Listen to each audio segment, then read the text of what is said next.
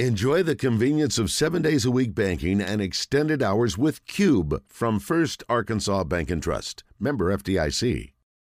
Now to Trey Biddy, brought to you by Asher Wrecker Service, 501-562-2293, family owned and operated since 1980. Asher Wrecker, dependable towing and vehicle recovery service. Ask for Asher. Good afternoon, Trey. Hey, guys. I am always, when I see Arkansas or if I see a name that jumps out at to me that I'm familiar with when I'm doing my show prep. Do you ever look at Football Scoop? On occasion, sure. Yeah. Well, I happen to be on Football Scoop today, just looking around. I love just see what's going on, and lo and behold, Trey, this is an amazing story, and we've talked about it. And we talk about a young man blowing up. He added another offer today from the University of Miami. But Football Scoop did a story on Wyatt Simmons, Searcy, Arkansas, Harding Academy. I'm like, that's a 3A school? And this kid is, the offers are just flying in on, in fact, the headline is, he is the talk of college football. Why college coaches nationwide rush to see Wyatt Simmons. Mm-hmm. And it talks about his story about, no camps, no social media. Just 2 weeks ago, he, along with his coach, Coach Evans, put together, and actually it was Wyatt that did it, put together a highlight tape. They were going to get together on Monday to review it. Well, Wyatt put it out over the past weekend, and lo and behold, the offers are pouring in. And let's see if as I scroll down the page. Okay. Auburn, Arkansas, Ole Miss, Mississippi State, Florida State, Oklahoma, Illinois, and now you can add on Miami. And my understanding is Clemson is soon to offer. Stanford has made its interest clear. Notre Dame, Southern Miss, Liberty, Tulsa, UTSA, UNLV. This was a young man prior to about 2 weeks ago, Trey. No one practically knew who he was except for the teams he had to play against at the high school level. I know. I got a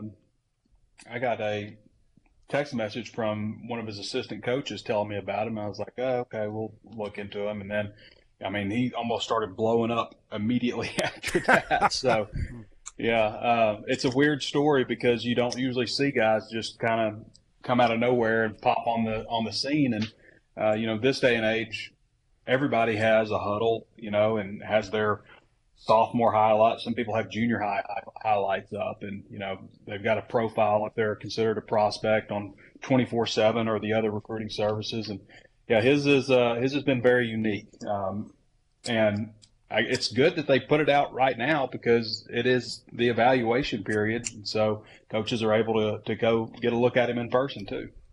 Yeah, Clemson flew in to watch him. This is another quote in the story. He's top five on our board, the coach told Football Scoop. Not top five at the position, top five in the nation in that class for us.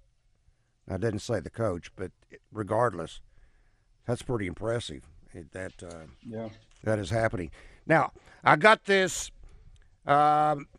from his brother. Are you familiar with Zan Martin? Plays at Elkins. He is an Elk. He said, "I want to give you a little heads up on my little brother. I'm giving this trait for you also. You can pass this down to Danny. My little brother, James Zaniel Martin. He's the class of 2025.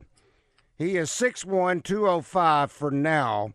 He was beginning last season 5'10", 165. So he's going from 5'10", 165 to 6'1", 205. He is still growing. My dad thinks he'll hit 6'4", 6'5", over this summer. And he played inside linebacker last year. Now coach has got him at defensive end, offensive tackle, and he's taking names at defensive end, beating double teams. Hands are on fire. Hopefully not, but I think we understand the term. He has speed. So you might want to alert Danny that this could be another one of those players who are potentially young men who are blowing up. Yeah, will do. James Zaniel Martin, Elkins. So keep that in mind. Mm-hmm. After all the flurry that we had this past week, I've hit refresh multiple times today, and it's all quiet. I mean, there's still one or two scholarships open at the University of Arkansas. Trey, what's going on? There are two open. What's going on? There are two open. Okay. Yeah. So I got some clarification on that. Basically, there's somebody out there who's quietly committed. And so out of the public commitments, the people who have enrolled, transfers, all of those things, Arkansas is publicly at 83 scholarship players right now. So when Sam Pittman said they've got one more, he's counting somebody that hasn't announced yet. Now that's suspenseful. What do you think? Yeah. Well, I've got a pretty good idea who it is, Randy. I'm not going to announce for him. But is it an in-state kid? I'm not going to give anything away. Watch it. I mean, can't you? We're talking. It's not an in-state kid. We're talking for the 2023, group. Is it going to be another transfer from the transfer portal? Randy. I mean, these are easy questions. He said he wasn't going to. He couldn't tell you anything. Well, I mean, I'm just trying to get some background here. This is not like Kevin McPherson, who tweets out "big news coming" and then doesn't tell you anything. He told you he couldn't tell you anything. Right? That's right. Yeah. It won't be long. Okay. You know, I had a Spanish teacher that used to tell me, you know what the monkey said when he caught his tail in the lawnmower? It won't be long now. Oh, my goodness. Well, he just said that. It reminded me of that. And you know what? He said it over and over and over again. So somehow it came out. Yeah. Oh, yeah. Oh. Mm-hmm. So Trey just said it won't be long. So that reminded me of that. Mm-hmm. Okay. Well, then I guess I have to keep refreshing then. Yeah, keep refreshing every 10 minutes. Okay, I just now refreshed it now. Now, here's the question for Trey. How long is it won't be long? Oh, now you're asking questions. Well, you can ask that. See, that's okay, because that way he's not giving anything away. I mean, it's – I'm surprised that it's – hasn't happened yet. Oh, okay. There you go. See, isn't it great to have intrigue on Drive Time Sports? As we drag this out. Yeah. No, that's okay. But the reason it hadn't happened yet is because Trey Biddy hadn't broken it. So as soon as Trey says it, it's done. Do you know how many commitments that we've waited on because a graphic isn't ready yet, or an announcement video? You don't see as many announcement videos as you did. There was kind of a few years ago, it seemed like everybody had to have a video. Yeah, that's good. That's for the better. Now it's more like just the graphics and stuff. But we have had delays over the years over the graphics not being quite ready yet. So is that the university that's holding it up, or is it the player that's holding it up then? It could be both. Sometimes, players have other people doing graphics for them, all kinds of things like that. So sometimes it's, you want to make sure you get a graphic and, they don't just pop out of thin air. It takes them some time to create one. So, different things like that. All right, I'll change direction since I'm not getting much information here. The important news is we've clarified how many scholarships. Arkansas is publicly currently at 83. My math is right. Surprise, my math is right. The scholarship distribution chart is right. And Sam Pittman is right. It's just we're just waiting for an announcement. Wow. Because he told us two, then he turns around and tells a TV interview that he has one. So yep. I guess maybe the guy or the individual, while he was listening to Drive Time Sports, heard there was two, and he thought, wait a minute, I better get hold of Coach Pittman and tell him, I'm in the flock. I'm in the fold. So then Coach Pittman says one. So no, I won't do that. I will not ask that question because Rick could get on to me, and I don't want Rick to get on to me. So I won't ask that next question. Okay, Trey, this was an early line that I've just seen for the 2023 regular season wins. Right now, the over-under for Arkansas is 7. It opened last year at 7.5. How do you like that line, 7? Well, I think Arkansas can win more than 7. So much of it comes down to small things in game. I mean, punting. You know, we talked last week a little bit about in Arkansas's close losses, they had a punting issue, at least one punting issue in every game, whether it was 25-yard punt or, a couple of 20-something-yard punts, or in two of those games they had blocked punts. And we know, again, I don't know where this statistic is, but every special team coach in the country says that your percent chance of winning goes down to 10% as soon as you have a punt block in a game.